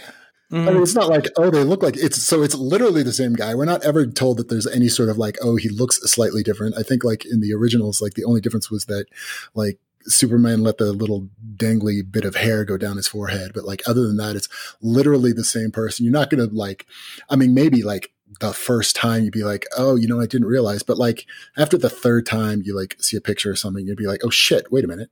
Especially after it, it, uh, so especially if this is the dude you've been working next to every day at work, and then you're even still in the same building, so your brain's still even in that headspace. When you walk upstairs onto the roof and go see him in his leotard, you're not. It's not even going to register in your head as like, oh, he looks like Clark. It's going to be Clark. What the fuck are you doing in a leotard on the roof? Like you're not even going to like wonder. It's just going to be like, oh, look, there's just that guy. That's the guy that I work with every single day. Of course, that's him. You're not going to like. You're not going to be even like remotely fooled that could if be it's, yeah. if it's literally the same person, uh, you know, you could see literally the same person in a Halloween costume under heavy makeup, and you're still going to recognize them. yeah, I I hear what you're saying. There was a good scene, and I I, I bet mean, it, maybe if you like, you know, pass like if you see him like running across the roof and that's all you saw, you probably still would. But if you have like, if you carry on a conversation with your coworker, you're not going to like wonder that, like, oh, I wonder if that was him. Maybe, unless he has alien mindfuckery powers. We'll we'll have to keep we'll have to keep an eye on that. Um, there was a there was a scene in probably the the Christopher Reeves movies where like I saw this clip on YouTube where he's I forget if he's going from Clark to Superman or Superman to Clark, but it was it was like linked. I saw it on Reddit. It was like this the the precise like subtle acting that was involved, and like you know when he when he's Clark, he's kind of you know demure. He's got his shoulders kind of hunched, and he he he leans forward a bit, and then like in the scene without you know any uh, cuts or anything, he stands up and he's he then you know kind of s- switches to Superman. It's it's like a transformation. Um, yeah, it's not gonna fool anybody, or you know, might fool somebody if you only like you know a glance at them. But like if it's a person you carry on conversations with on a regular basis, you're not. But it's like, like in the old movies and stuff. Like to me, that always and that's kind of like the difference between like you know something rationalist and whatever. Like like it's part of the deal in a quote like regular story that there's a level of hand waving the author is allowed to ask of you and you just you don't even try to justify it. You're just like okay that's like the bargain we're making is in order to hear this you know entertaining tall tale i have to just be okay with this line of bullshit right here. Um, and it doesn't really take away from it because it's like okay you know that's the deal. Like that's fine. Um, but this is the kind of like if we're gonna if we're gonna start worrying about oh there's no way he could possibly hear a gunshot from across town then we're definitely not gonna like you know wave our hands around like oh it's literally the same fucking person minus you know add a leotard subtract glasses like nobody's ever yeah. All right. So it'd be like oh we're at a halloween party and i show up in a costume and you're gonna be like who is this person? Yeah. But but but if i saw something on tv of a guy you know throwing a mountain into the sun would i be like he looks like brian. I think that's brian deacon. Like there's no well yeah maybe. so well, yeah so maybe for like regular people but if you're lois lane and that's your coworker that you spend, you know, that's the person you spend eight hours a day with, every, you know, five days a week. Uh, and then you walk up onto the roof, but you're not, it's, you're not even going to wonder. It's like, it's going to be a certainty in your head. Like it's going to be like, Clark, what are you doing in a leotard? Could be. I will just, I, just, just to be nitpicky, I'll point out oh, that the fact that you're nitpicky about it makes me think that maybe this mindfuckery theory I've got isn't going to pan out. But. Well, I, will just say that they don't spend 40 weeks to, next to each other because they're both field reporters, right? So, yeah. uh, and I think he's only been there a couple months, but in any case, um, there was another fun line too. Like so much of this, which is fun because like we know that Clark is Superman, and so like, man, at least I don't have to entertain this deception that Clark isn't Superman. no, right. not Voldemort. Um, what if it does turn out? Yeah. So, uh, like, she's like Lois says, uh, she's talking about like people are buying ad space in the Daily Planet because they know that Superman reads it, and she's like that's you know other than like people calling out for him and hoping that he stops by which we know he doesn't work and probably just pisses him off and clark's like superman doesn't get upset and it's like okay like you know that why why do you why do you think that clark but she she just isn't treating clark like a person she's just kind of like you know nitpicking at smallville here so um uh so she's like yeah sure he doesn't show it but then doesn't mean he doesn't feel annoyed do you think he's got some heart of stone when he interrupts a rape in progress and clark flinches um, mm. And uh, she's like, I met with him, talked to him more than anyone since he got here, and I don't buy it. He may not be human, but he still feels. Anyway, point is, the paper's the only way people have to get to talk with him, and um, uh, just something about ad space. I lost my train of thought, but I just think it's fun that, like, you know, Clark is saying all the things that you would imagine Superman's alter ego would say, but like, you know, she's not in on the secret, and it's just like it's almost like he's screaming it in her face. Um, yeah. like Superman doesn't get upset. Why the fuck do you say that, Clark? You know Superman? What's going on here? So, oh uh, no, no, no, I don't, I don't know Superman. But I just, I, I, I who's Superman? Yeah, no, not me. Pushes up glasses emphatically. Um, so, uh, she says, "You okay, Smallville? At least you usually pretend to be enchanted by my wit." And then he's like, "Sorry, I'm distracted. Do you know Superman's being sued?" And it's like, "Sorry, I'm distracted by this impending lawsuit." And I was just sort of like imagine like the you know Clark slash Superman is sort of like you know bent out of shape. He's like, you know, I checked with the laws and I'm doing citizens arrest and I'm doing all the right things, and it just doesn't seem right that people are suing me. I'm like, oh yeah, well, suck it up. I love it. And then too, it's like, well, some, one of the perpetrators saying that the you know Superman broke his wrist, and she says obvious bullshit or legitimate claim. That's the difference between front page and back page. And, and, he, and he won't cuss. Yeah. He's like, it's obviously untrue. Obviously uh, true. It's like, oh yeah, sure it is, Clark. Oh, you, you, you talked with the guy already? Yeah, all right. Um, so uh, uh, then then he drops like, oh yeah, Perry wants to see you. By Yeah. the way, He's like, you're saying Clark." this just now? yeah, he seems like a great coworker. oh, by the way, the boss is wondering thirty minutes ago why you're not in his office. He's like, well, I didn't want to interrupt.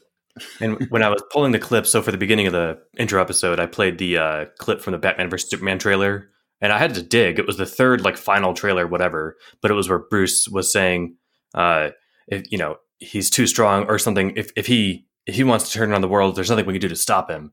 Um, so in that trailer, it reminded me that in Dawn of Justice, Perry White is played by, uh, um, I think it's Laurence Fishburne, Morpheus. Oh, really? Yeah. So anyway, they got, a, Not- they, they got good actors. And they just it's one of those things that like you can't act your way out of a bad script. Yeah.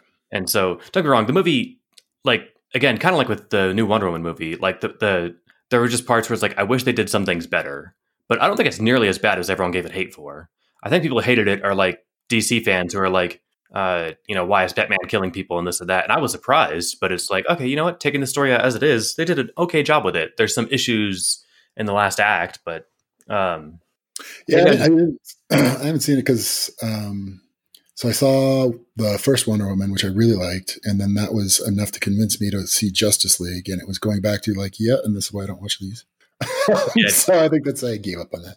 Justice League was, I think, unsalvageably bad. Like I, I think Dawn of Justice did did some fun things in it. Justice League, it's like the the thing I was I was talking about this when it came out with like coworkers was like, you know, imagine if they strip if they skipped straight from Iron Man to straight to the Avengers. Like you wouldn't care who any of these people are. You wouldn't have any backstory. You wouldn't you wouldn't get why there's any disharmony or synergy across the team because you don't know any of these people. Yeah, Like and, when- they, and they they jumped to Justice League before having it because I, am- I am remembering now. I also saw the Aquaman movie, which was okay. I was like, oh, okay. Um, I heard it was like a did- hilarious joke, but I haven't seen it. did Justice League come before the Aquaman movie? Yeah, they, they tried to Yeah. rec- they tried to like retroactively put you the introductory character things, and it's just like you can't have it that way. No, you, you got to set these characters up and then then put them in the big movie. But that's just me. Marvel did it perfectly, and I'm gonna die on that hill. So I, uh, I, I distrust the fact that you and I agree so adamantly. Like we don't, we're, we're not, we're not a trustworthy source. I think you and I are in our own little Marvel bubble. Because I agree mean- with everything you said. so, so th- there's something to be considered there, and it's good to be skeptical of the fact that like, hey, you know what? Maybe if we're agreeing, we should get you know an, an, a third party to confirm you know any of this. But I will point out that the Marvel movies do better in the box office, so it's not just us. The Oh, public is spoken with their dollars. I think I think probably like the DC comic universe. I'm you know almost certain that I just haven't been exposed to the you know vast improvements that they have made.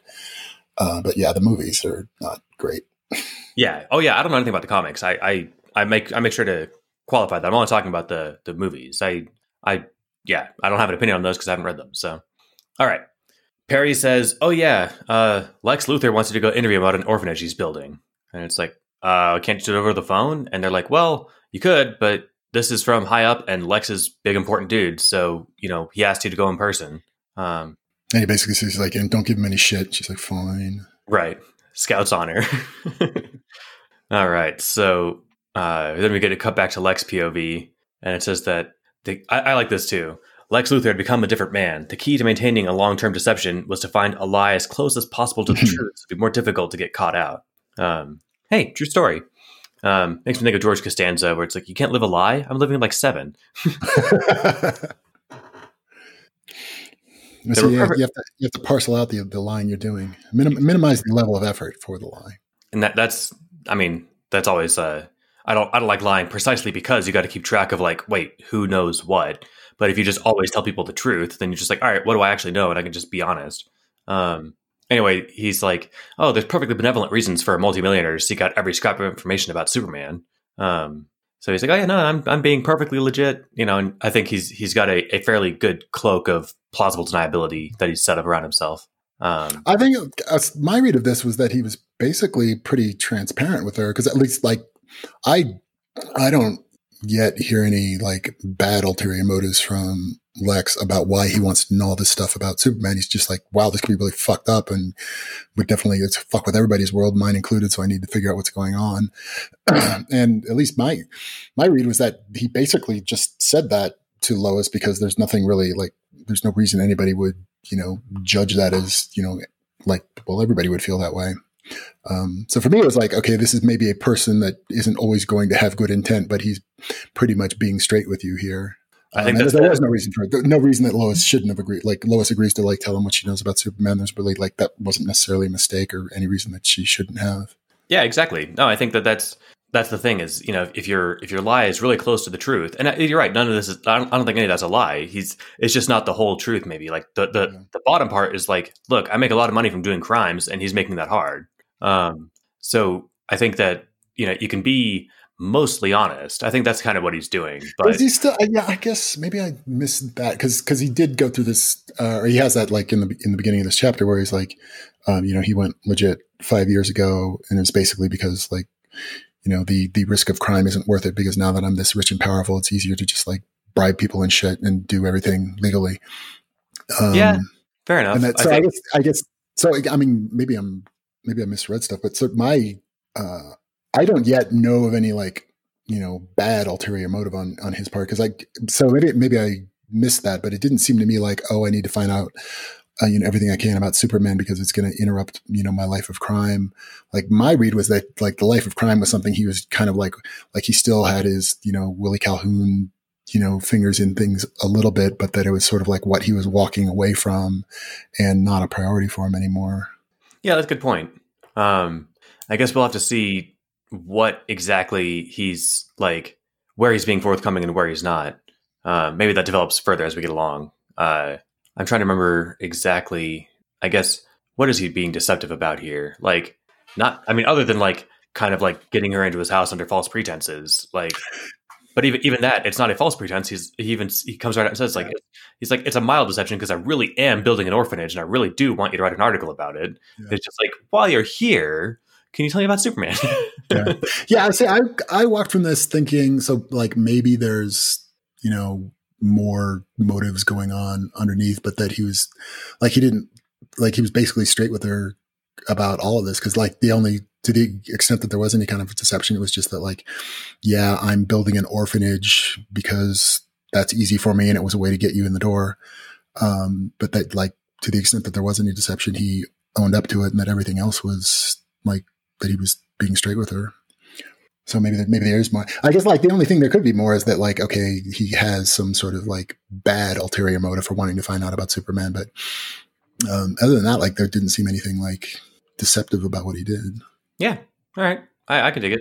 I and I I don't know exactly where I'm coming from either. So um, we know we haven't sat down to do one of these in a while, so I'm not 100 percent on my A game. But all right, Also, there's like less like gotcha with this story, so you don't have right. to like cover for as much. Yeah, this is this is a that's that's the other reason I'm really excited to do this is it's it's not the same kind of story. So like this is more just like having fun talking about it and less of like You don't have to play dumb as much. exactly. Um, you know, all I'd need to do is just like not tell you how the story ends, and we're in good shape. So, um, all right. So Lois shows up, and uh, nice to meet you, Miss Luthor. And then the whole, oh, Mr. Luthor is my father. You can call me Lex. Um, So, that, so the way I read that, I'm wondering, like, if you got the same vibe. Like that, all seemed like very like snide and insincere. Like the attempt to be like, "Oh, I'm just you know this common dude," and he says later, like, "Oh, you know, I came from don't call it the whatever. It's the, everybody just calls it the suicide slums. No need to stand on formality." Like that all came across as very like smarmy and like a totally you know constructed attempt to act you know all friendly and relatable while being completely not. Like, is that how was that the way you took it, or I I took it as lit. I mean, so he told he told he told the guy in the club the same thing that you know whatever in the previous chapter, however many days ago that was, like you know, call me Lex. Um, I think it's just emphasizing that this is Lex Luthor, not Mister Luthor, Mhm. not Alexander, whatever. And as far as the suicide slum things, I like that. I, I, I'm assuming that his story is true, but having grown up there, and so like if you take yeah, that, yeah, I didn't think it was like not true. it as like this, you know, oh, we just call it Southside. And he's like, no, no, the people who live there, the people who fucking, you know, endured that shit, we call it suicide slums. Like I I I, I took that as him being sincere. Um, the no need to stand up. I believe that. I guess it was just yeah. like the the line that's like, "Hey, look, we don't need to talk like politicians. Let's talk about it like it is." Yeah, Um, what I liked about that was that, like, but rather than just say that, like, there's something about just that no need to stand on formality sounds like such a formal way to say that. That oh yeah, uh, I think that was part of what did it for me. It was like that it seemed like this is a strategic ploy on it. Like he's consciously trying to make sure he cultivates the you know air of, you know, oh, I'm just like you. Uh, when it's like totally not at all true. Well, that that's the next thing. She says, "You grew up there with a raised eyebrow," and then he watched her take a look around the smoking room, and it's like, okay, yeah, you live in a mansion with a smoking room, and you're wearing a suit that you know costs what I make in a year. Like, all right, you're, you're telling me. So yeah, exactly. There there is that disconnect there. Um, I mean, just the idea of like, oh yeah, this room we just smoke in there. Yeah, Yeah, it's the place. Exactly. Yeah, for me, it like sort of like helps set the vibe of like, okay, he is not to be trusted. Like he doesn't, you know, he's not relating to her as an equal. Like he's like this is a manipulation. Yeah, that I do get that. I think that there's I, it's it's hard to like imagine what it's like to be Lex because I mean he he called her here to get information out of her. You know, he's not or she's not Lois Lane, his friend that she cares about. Like he wasn't mani- manipulating Willie when he told him, "Hey, knock your crimes off." Like that's somebody that he has a relationship with. To him, Lois is a like a a a passage to more information about what he can get about Superman. And he's trying, yeah, and he's trying to yeah, he's trying to consciously manipulate her impression of him yeah. That that that's true. too. specific like practical goals. So. yeah every, everything here i think is a manipulation which is just fun because you know you don't have to be an evil overlord to do that but that's not the you know it's also like all right so if you are it doesn't give you a warm fuzzy. it doesn't give you a warm fuzzy but like i mean you know i, I i'm going to run with the uh, worldview that bill gates is actually an awesome guy um, so if bill gates invited me to his house and he's like oh no you know you don't have to call me mr gates bill's fine can i get you something to drink like you know yes that's manipulation to make me feel more comfortable and to you know not be worried about the you know not to be cognizant of the fact that like oh yeah this is bill fucking gates you know who can buy you know my whole city and you know whatever right like uh if, if if he said no call me bill let me get you a glass of water like yes it's manipulating but is it like negative i don't know Yeah, there's ways you could pull that off though, where it's like, like you, know, yeah. So you're going, you're like, oh, Mr. Casey. He's like, yeah, no, Bill's fine. Can I get you something? Like you can like just say like, go ahead and call me Bill in a way that isn't like, you know, shouting, I am going to let you address me by my first name, fellow mortal. no need to sound on, on formalities Yeah, yeah. exactly. Like, yeah, there's there's ways to do that. You'd be like, eh, yeah, no, Bill's fine. and part of that too might just be the anachronistic anachronistic or not anachronistic the uh because that's a out of time thing what do you call it like the the time Uh, Era yeah. language. Yeah. Um, anyway, we'll figure all that stuff out. So let's keep rocking and rolling. So suicide slums. He says he grew up there, um, and uh, so I like. Uh, yeah, and like Lois just kind of jumps immediately to like, you know, she tries to, you know, not be shitty about how she says it, but it's basically, you know, like uh, clearly you have some other motivation for wanting this interview. Uh, so what's up? Like she just, she, she could sort of immediately, you know, says to him like, okay, I don't trust what you're saying on the surface is what's really going on here. Like you're not really trying to get people to be aware of this orphanage. So what's your, what's your angle? yeah, I like that too. And we do get a an important drop here that like at least much of his empire is built up through legitimate means. He has three PhDs. He owns hundred patents or half a hundred patents. Um, he discovered something called Luthorian bonding, so he got to name some chemical uh, process or something after himself. Like, so he he, he is, uh, in addition to being this retired criminal overlord, a you know a badass. Um, And they like the very like nerd specific kind of badass. Like for this, it's like, oh, you've got PhDs and patents. Whereas you can see like from other stories, it might just be like, oh, you're a titan of industry and a you know genius businessman, which doesn't necessarily equate to like intelligence more than just kind of like good management, something something. So right, or it's like the nerd flavor of right. awesome. Yeah. Yeah, totally. And I can dig it. Um, it works for me anyway. I mean, I'm, I'm more impressed by this Lex Luthor than I would be if he was like a professional wrestler or something, right? Um, Yeah, or it's like what was the, The Max Lord from the from the last uh, Wonder Woman? God, yeah. That guy, yeah. See, she ain't clean. Although So I guess he was. A good bad guy. I know. Um, all right. So the, uh, oh yeah. So that, that's where she says, Hey, look, you know, you've, you've been like, uh, you know, you've never been on anyone's radar up until this week. Like, what's going on? And I like his response. He's like, I don't suppose that a person ever really wakes up one day and decides to be a better person. he, he, like literally laughs at that. He- He's like, no, that wasn't the case for me. I was influenced by Superman. Um, but that line about I don't suppose that a person ever really wakes up and decides to become a better person. That sounds like straight out of Quirrell's mouth. and maybe it's because literally everything that he says comes out of Quirrell's mouth in my ears because that's how I heard it. So. But it was, I mean, it was sort of a a like him being transparent. He's like, I'm not going to try to bullshit you that you know suddenly you know, I'm not going to feed you a line about you know my love of fellow man. Right. Well, then he kind of does. He says, "No, no, I was inspired by Superman. You know, there's something quite heroic about seeing an alien with such marvelous powers, using them exclusively for the greater good." Um, and then that's where he says, "In fact, I had a few questions." And she's like, "Oh, so that's what you're going for?" Um, so she's like, "You know, I'm a ethical journalist, and very politely, fuck you. Um, I hate I hate deception."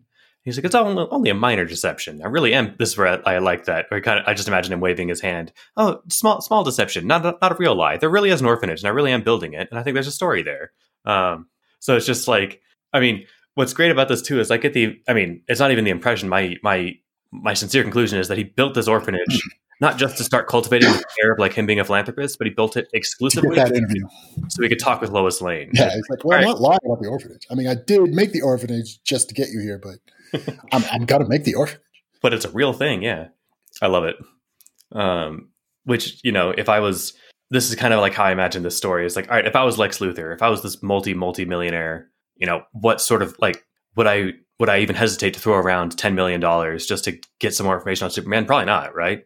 That'd yeah, be, yeah. And, I mean, that'd be like me. I guess we're, we're sort of like making a story. We're, we're sort of like pegging in here, like just how rich Lex Luthor is that like set up an interview costing roughly one orphanage is like that's his level of because but I wouldn't I wouldn't spend like one percent of my net worth just to set up an interview. That's true, but I also so orphanage has got to be like a tenth of a percent of his net worth.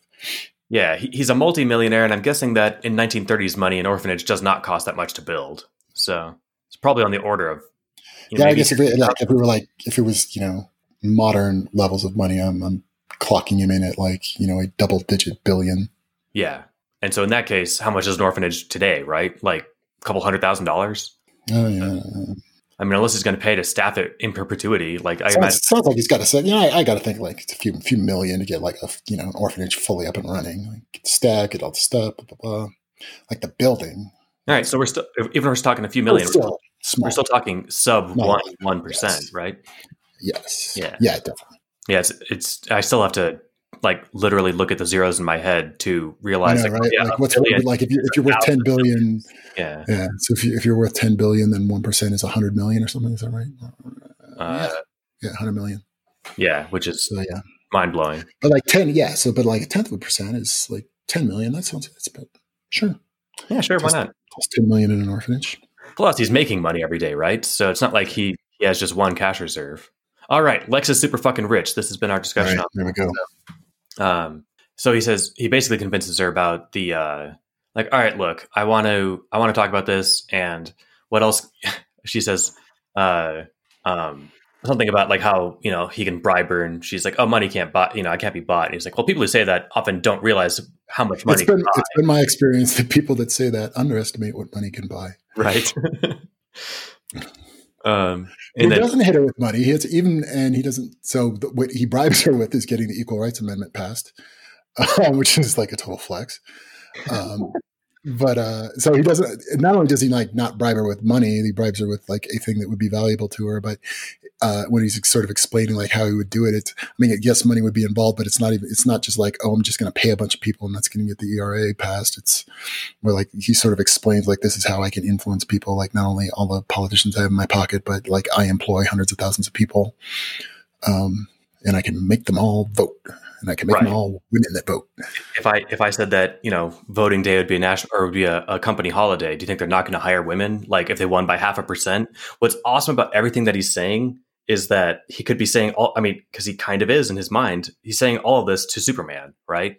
So it's like, yeah, man, yeah, I'm going to flex some politicians, but am I am I? Tell me where I'm wrong. Tell me, point point where I'm wrong, Superman. Like this this is like just knowing that your house is tapped and the government's listening, mm. and, and you, you still want to you know do some. Oh, because like literally, Superman can hear them. Right. Not like oh, whatever you say to Lois is going to get repeated. It's like no, literally, Superman is hearing this conversation. Especially if he's got the if Superman's got the cocktail party effect all over the goddamn city. Right. So like, he's.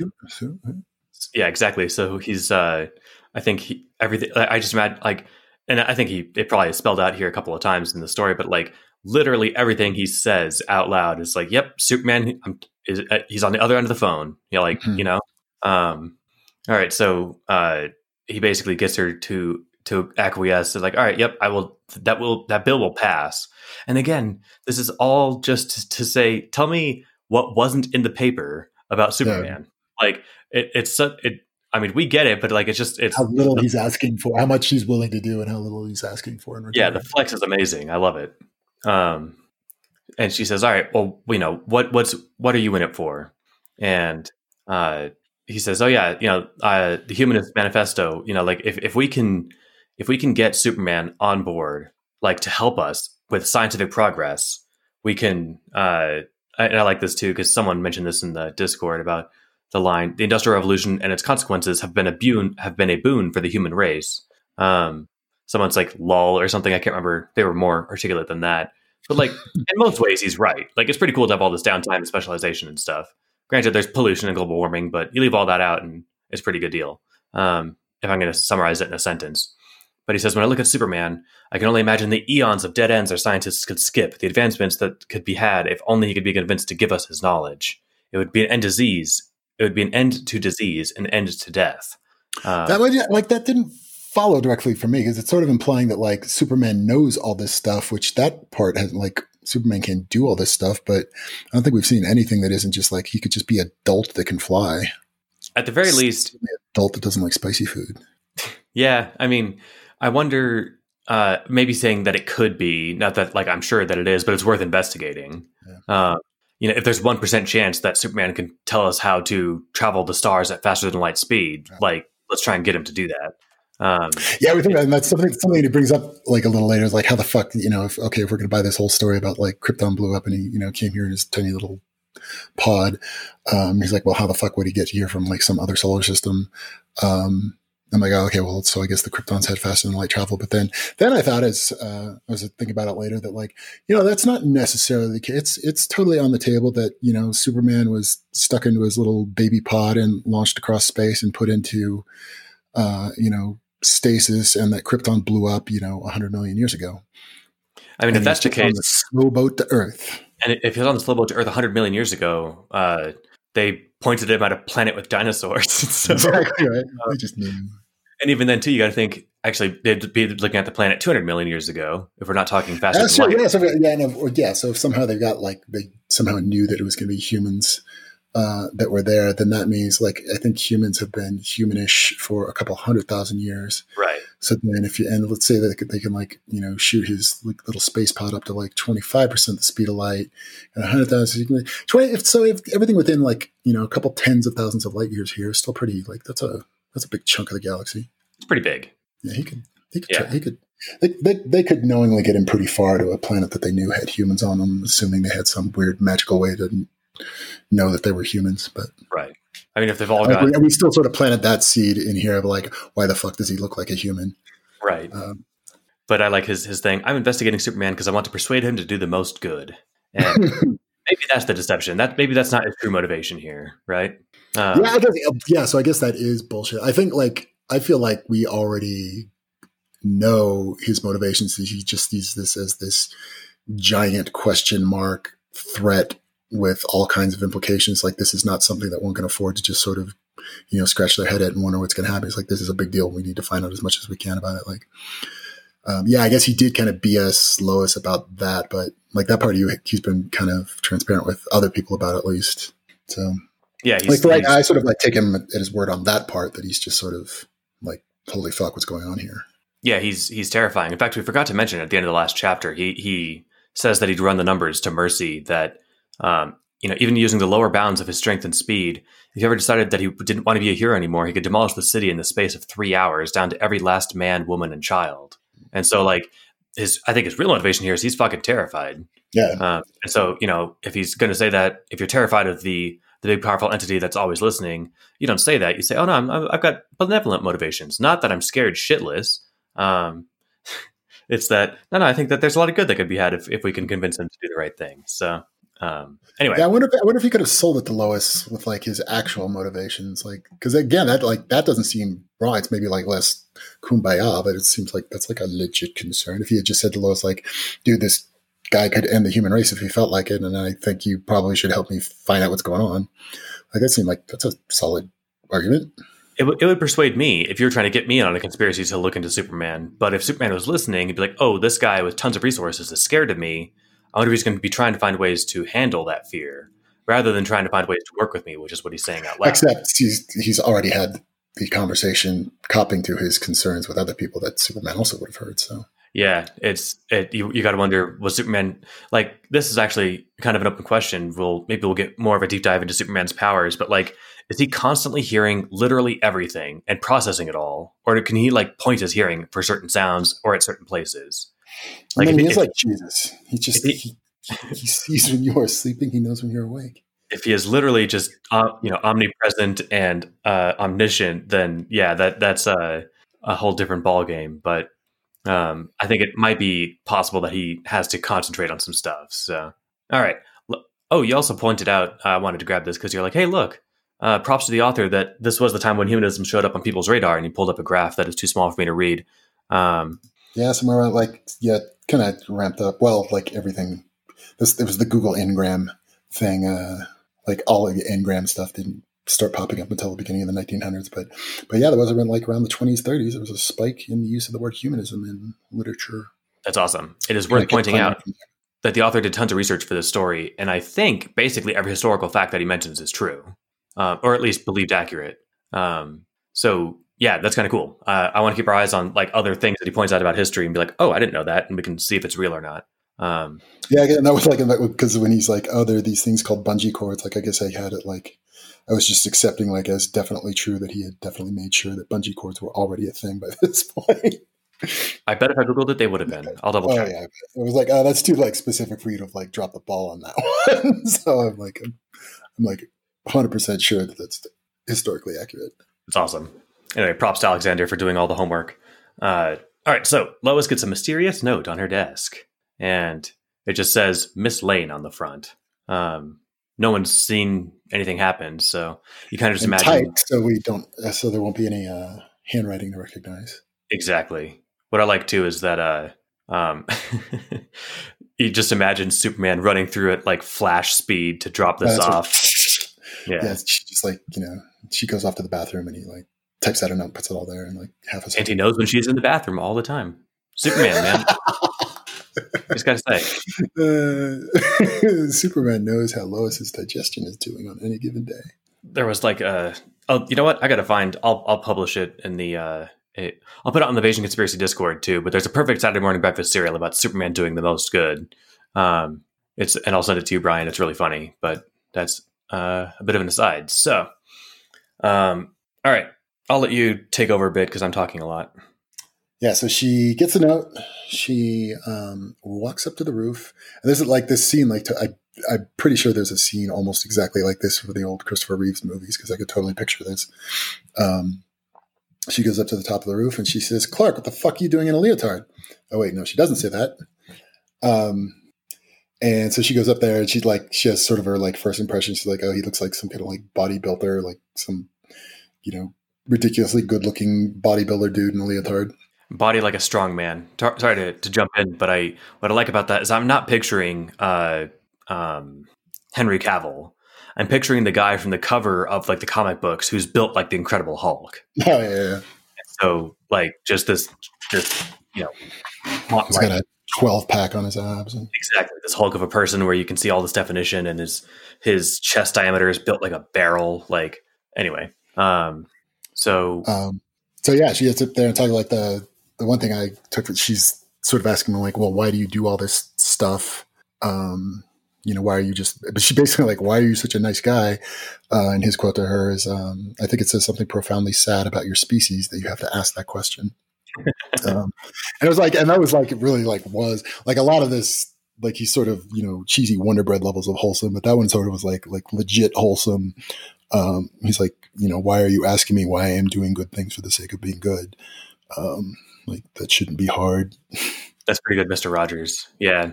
There's the the line too where she's like, "Well, Superman okay? I kind of made the name up," and he's like, "It's Oh, yeah, fine." It's fine.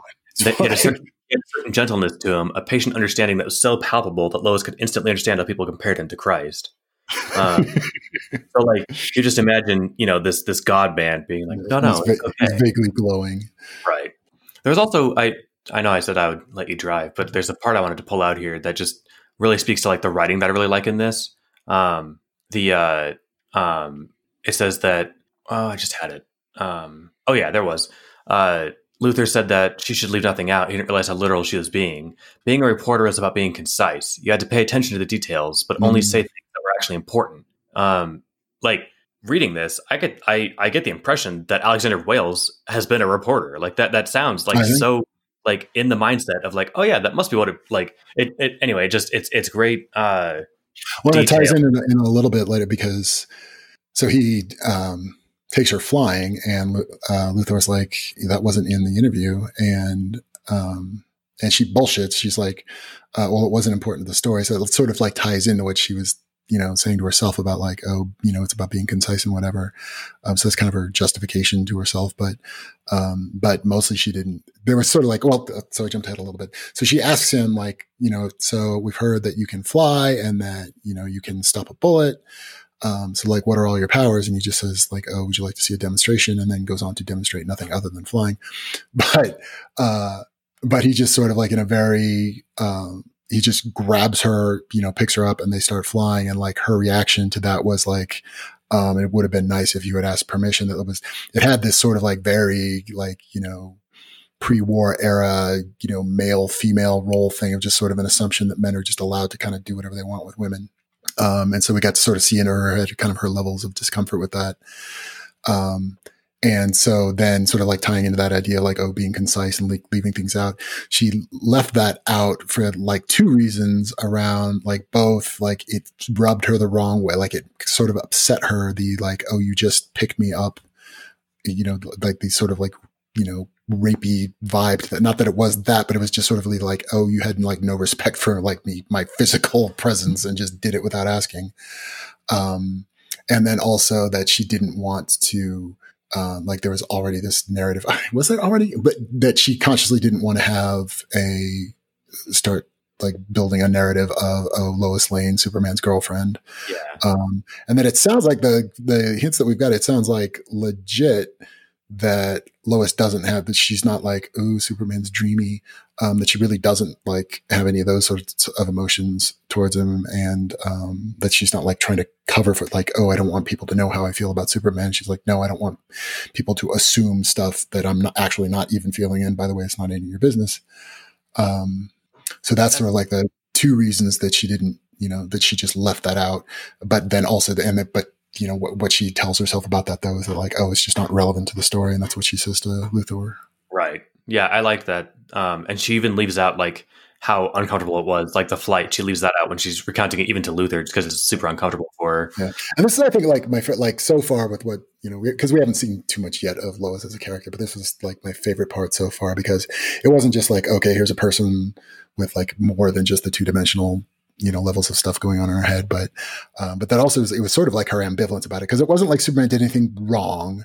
And it wasn't that she was like, pissed at him or like you know traumatized but it's just like it made her uncomfortable and you felt like you know what and that's also understandable that it made you uncomfortable but it also wasn't like you know it's not like he grabbed her ass or you know kissed her on the cheek without permission or anything it was like is in this sort of like just kind of uncomfortable middle ground of like you know just like believable human emotions where you're not really sure if you're even supposed to draw any kind of you know major conclusion about it but just it just made it feel like real Yeah. So, I mean, like we can we can take it, you know, with our knowledge of Superman being, you know, America's best Boy Scout, and like, of course, he would never, you know, cross a line with somebody like that. Mm.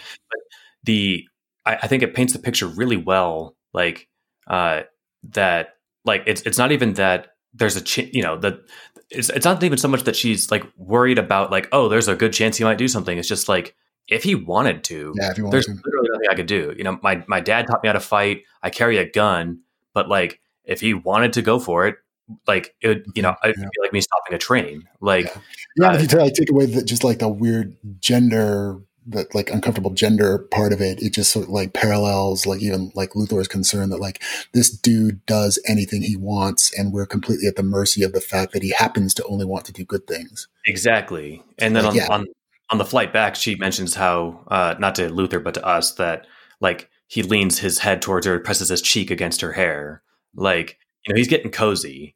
And then there's this other kind of like fuck you to uh, that I really like um, to the uh, like uh, the the Clark Kent facade.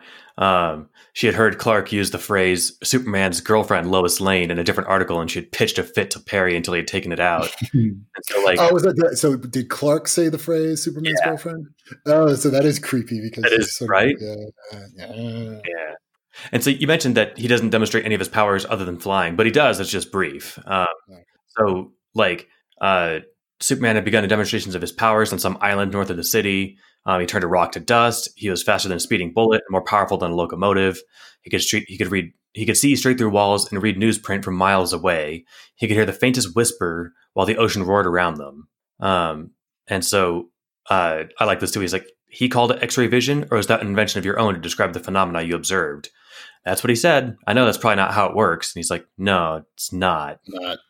Right? Um, I know, like, and like Luthor's already digging into just like the weird improbabilities around. Okay, so it wouldn't be X-rays, but like that means that there's like some kind of light radiation that does get through a wall well enough that he can just like completely see what's going on. He's sort of like starting to pick that apart. He's like, yeah, there's something fucky going on with this. it's one thing to see through walls, another thing entirely to read a newspaper through walls. Yeah. So yeah, it was on the way back where she's thinking about And just that's like like, trying, like trying to read somebody's hard drive with an oscilloscope from outside. Enhance, enhance, zoom in and enhance. enhance. Yeah. All right. So then uh, they get back to the Daily Planet, and he, she's like, "Hold on, we need a picture. No one's going to believe this shit." And so then they get the picture that shows up on the front page. Um, And we get a tiny little bit of Jimmy Olsen. I don't know how much of uh, how much more we're going to get of him, but oh yeah, uh, was he a character you're familiar with, or uh, yeah, I, I guess yeah, because I guess like in my head I've got like all but like Superman's like a big amalgamation of a bunch of different things, but but yeah, he was he was like the super like gee whiz Boy Scouty, um, like slightly gawky uh, dude from like the, I'm remembering from the original uh, George Reeves ones, but yeah, he's always been kind of that same just sort of like gawky awkward kid with a camera thing. nice? Um, oh, um, Oh, you know, That- what I think about it, it's like totally Peter Parker. I wonder, and Jimmy Olsen existed first. I wonder if Stan Lee just ripped Peter Parker off from Jimmy Olsen because he kind of pretty much totally is. He's a photographer at the newspaper. He's a little geeky and awkward. but Peter Parker's also a hero. Well, yeah, that's the thing. It was. It would be like Stan Lee. Stanley would be like, "Ah, we should turn that Peter Parker kid or that. Yeah, we should turn that Jimmy Olsen kid into a superhero. What would that be like?" You know, the more I say, that, I'm like, that doesn't even seem at all unlikely.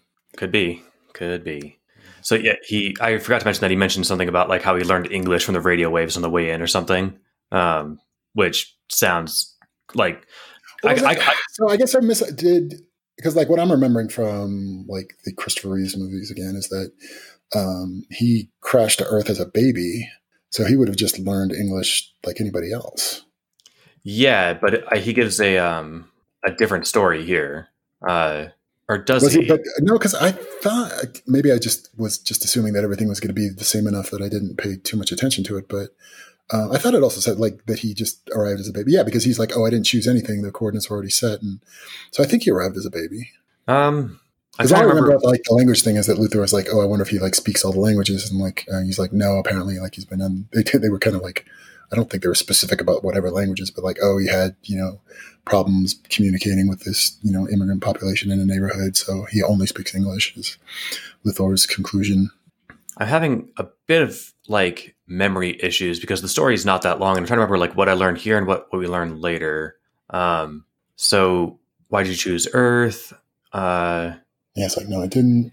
Yeah, I think I think he showed up as a baby, and I don't I, I don't remember reading anything about like oh hearing radio waves something something. Okay, yeah, I must be. Um, You're like, Yeah, so I- I'm-. I was remembering. All right. Well, all right. So they get back to the Daily Planet. They get a picture, and then that basically ends the uh, um, the recounting of events.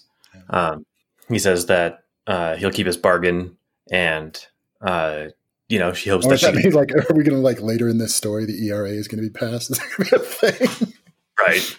Um, all right, so then we get the the cut back to Lex's point of view, and he says that he wrote down his findings in a notebook in a language that was of his own devising, that he'd invented a decade ago specifically so that he could write down things he was thinking about with the risk of anyone without the risk of anyone reading it. Just got to get points for proper paranoia. Um, Well, now that works have like a language that you don't communicate, like you are the only person that reads or writes it. Like, sort of like weird definition of what language means. I mean, if it's if you're still using the same alphabet, you could just straight up do like a um, English and just like you know with a one time pad of you know like a a, a Yeah, I, mean, I think like you described it as like being like an actual language, and it wasn't just like like you know some sort of like crypto version of English, but that like he invented a like new language. oh yeah, I mean Tolkien invented Elvish. You know, yeah, I guess that's true. I mean Tolkien apparently his, his interest was in linguistics. Yeah. Um, so I mean, if uh, I guess if Lex put his mind to it, he invented. Let's let's just say it's Elvish. Sure. All right, yeah, perfect. I I, I like that. I'm gonna that's my new headcanon. Um, I'm sure Alexander will confirm it for me. Is little more of a Klingon guy? I would think he's more Klingon. Maybe. He just needs something a little more threatening. Yeah, that's a good point. Would it, would it really sound all? You know what? It's uh, it's the black speech. Of, Romulan. No, he's more Romulan. It's like a threatening, but like intellectual. Luthor speaks Romulan. that could be it. I'm also picturing just a black speech of Mordor. all right, moving on, because this is going longer than I thought it would. So um, we're basically done here. So Lex is thinking like, all right, Superman has access to a typewriter. Either he can buy one or he stole it. Um, oh yeah, and it says that he doesn't speak every language. Uh, there are a few reports from immigrant neighborhoods of Superman having difficulty communicating. I wanted to find that line so I could pull out this, and I said, "Por qué es Superman un racista?" Racista. I went to Google and said, "Why is Superman a racist?" And that's what it gave me. Is he racista? That doesn't sound right. No. Eh, maybe Google's wrong. That Maybe Google. I'm going to believe Google more than my uh, mediocre Spanish. So, anyway, Superman's racist. Um, I'm kidding. I just he doesn't speak. He seems to speak English. No, he's Uh, sort of that like you know, like Eisenhower Republican kind of racist. Like he, you know, he likes people of other colors in theory, but he never talks to them. Um, yeah, yeah. Who knows? Uh, in any case, um, I do like that Lex even considers it could be a feigned weakness, but Lex Lex thought the odds were that it wasn't. So like he's still thinking like, all right, top level paranoia. Um, I love it. I just I can't get enough of that. I think that that's Like That he's, he's come back several times to the X-ray vision thing. I think he come back to it three times, where he's he just sort of like can't let go with what bullshit it must be. he's like, this one of all the things we've been talking about is just like such bullshit. I just love the like. I, I think it makes a really compelling character, villain or good guy, just have like this insane level of paranoia where it's like you know maybe he's faking that he can't speak non-English. Like, I mean, why would he do that? guess I But- it, like it's sort of it reminds me what was this there was this book I think what was it called like the science of Star Trek or something was the book um like it's like sort of been like picking apart all of the you know things that we know about the powers that Superman's supposed to have and like some of them seem more impressive than others um, but he's sort of like landed on like of all of them and it's maybe not the most impressive looking one but this x-ray vision thing is like the biggest load of bullshit.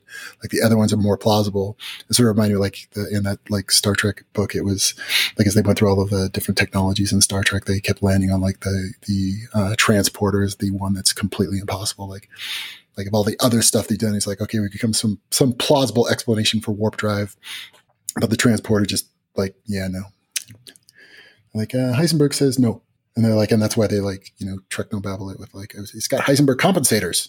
Hmm. I like they were sort of like, okay, if we're gonna actually like look at this stuff, and we're gonna figure out like which one of these things about Superman is the least believable, and it's looking like we're landing on X-ray vision as the because it's probably like his sort of least impressive power. Um, although maybe, maybe I don't know, I don't know if I can like X-ray vision versus like blowing cold. I'm not sure which one of those is less impressive, but neither of them are very rock and roll. I mean, the X-ray vision is at least super useful. It's like, very useful, but it's kind of, like what else can we get? kind of Yeah, exactly. It's like okay, laser eyes. Like, why would- just Like, why would he be able to have laser eyes and blow cold? Like, I mean, that just- yeah, cool. yeah, like laser eyes. All right, cool. There's already some weird shit going on in those eyes, I think I've got it like in the back of my head. There was so, at some point for just like some brief period, like back in like fifties or sixties or something, they they decided that Superman was able capable of making tiny Supermen. That like he could make this like you know ten inch tall copy of himself that could go out and like fly out and be sort of like his drone, but it was like this autonomous other Superman. and it was just this like weird, bizarre, arbitrary power that like they sort of had to like pull back and be like, okay, that was just too fucking weird to make it be part of Superman. But they had had to sort of like acknowledge it as canon for a while. I was like, well, it definitely happened in the official comic book. That's It was such a weird power, and I think if I'm remembering the like the drawing I saw, it was like there was like ten tiny little Supermen flying all around him that he was like sending. If I may be misremembering, but it's like, it was such a weirdly like just a strange power that somebody invented. Yeah, making. I mean, one 10 inch Superman would be just as dangerous as a full size Superman. Oh, yeah, especially by especially by Superman rules. Yeah, he's going to still be able to like toss mountains, but yeah, you don't see him strain under the weight of the mountains, so it's just going to be just harder to see him. All right, I'm getting distracted. So yeah, the the he's Lex is uh, not buying the X-ray vision business. Um, he's thinking about like trying to get fingerprints from the note to compare them to anything that he can find from the crime scenes that Superman's been to. Um, what what I like about this too is as it's possible that the term X-ray was another colloquialism, but to Lex it suggests that Superman didn't know how his power worked, which mm. is an interesting thing to consider. Um, I guess either that or or Superman's being sort of intentionally manipulative about it. Like, yeah, he's, he's like, yeah, I could tell you in all my alien works, or I could call it X-rays because that's close enough to what you guys understand. Yeah. I'm sort of like I'm wondering. So I don't I don't know where we're going to go with this, but I kind of like the idea that that uh, maybe we never get into Superman's head, and he's this sort of like Rosencrantz and Guildenstern kind of thing. Like he's like we're getting you know actual three dimensional characters, but Superman's going to like stay as this just kind of like cardboard cutout that other people react to. I kind of like sort of like the surrealism feel to that. If that's how it goes, that'd be kind of cool.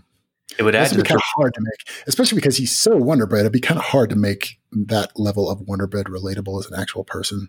Well, two things with that. One, it would be really cool to have that because it would kind of add to like you know you said it'd be surreal. Well, like the whole experience that everyone is having is surreal, right? So giving us some sense of that would be kind of cool. But also, like this is fan fiction. If they want to, if if Alexander wants to flesh out Superman, he totally can. So, um, yeah, beware. Yeah, I guess so. I'm sort of like like it seems like he's intentionally like uh laying on the gee whiz thick, so it would work well. Like this where we're starting from now, it would work well to just like, oh, let's keep Superman as this kind of bizarre, unrelatable, just kind of piece of furniture in the story. And we're going to look at how does, you know, how does everybody then react to that around him? Doesn't, doesn't that, like, that just seems like that'd be an interesting way for this to go. Yeah. Sort of conspicuously the, you know, two dimensional thing around, you know, that other real people are staring at and scratching their head. We'll have to see what happens, man. I'm so excited. this chapter ends here. It says tune in next week. Oh, this is like totally lends itself well to cheesy. You should have you have you never seen any of the George Reeves Superman? No. Like, it's it's totally so cheesy, especially like the terrible. I remember seeing some specials about the special the quote special effects they did for like how he would fly. It wasn't even like I don't even think they had like blue screen back then. It was just he was like laying down on this like little platformy thing where you then like his cape would hide the bar he was like sitting on, and then they had like a fake background and a wind machine. it just looked so bad. Also, he was this like paunchy dude in a leotard. It had kind of like that 1960s Batman kind of vibe to the to the way the costume looked. It was all that's delightful. It's super cheesy. All right, this this chapter ends here, and I like this a lot. In the face of such uncertainty, lesser men might have simply given up. Lex Luthor believed that very few problems were unsolvable if you put your mind to it. Examinations of the evidence that Superman left behind could only go so far, though. It was time to escalate. Dum, dum, dum. And now you get to speculate wildly for a week as to what, what form the escalation might take. I know. Yeah, it's cool. I like, I can, yeah, I like where we are now. So it's like we've laid out the groundwork. And we kind of know, you know, who are the characters and how are they relating to each other. And now it's sort of like, okay, now go. So yeah. Nice. Yeah, oh, like also, there's an author's note here. Lois Lane getting hired as a teenager because of an anonymous letter to the editor is a detail pulled from the life of Nellie Bly, a female reporter of roughly the mm-hmm. same era, who Lois, who uh, Golden Age Lois was based on. That's tight. Awesome, Alexander. Nice. Love the detail. Nice. All right. Well, I think, you know, I like I said, I think this might take three months total, but that doesn't really matter. Point is, I want to have enough to talk about next week. I feel like this is a good length of episode. So let's do chapters three and four next week. Cool. All right. In that case, mm-hmm. we'll see you back here in a week for those. Bye, everybody.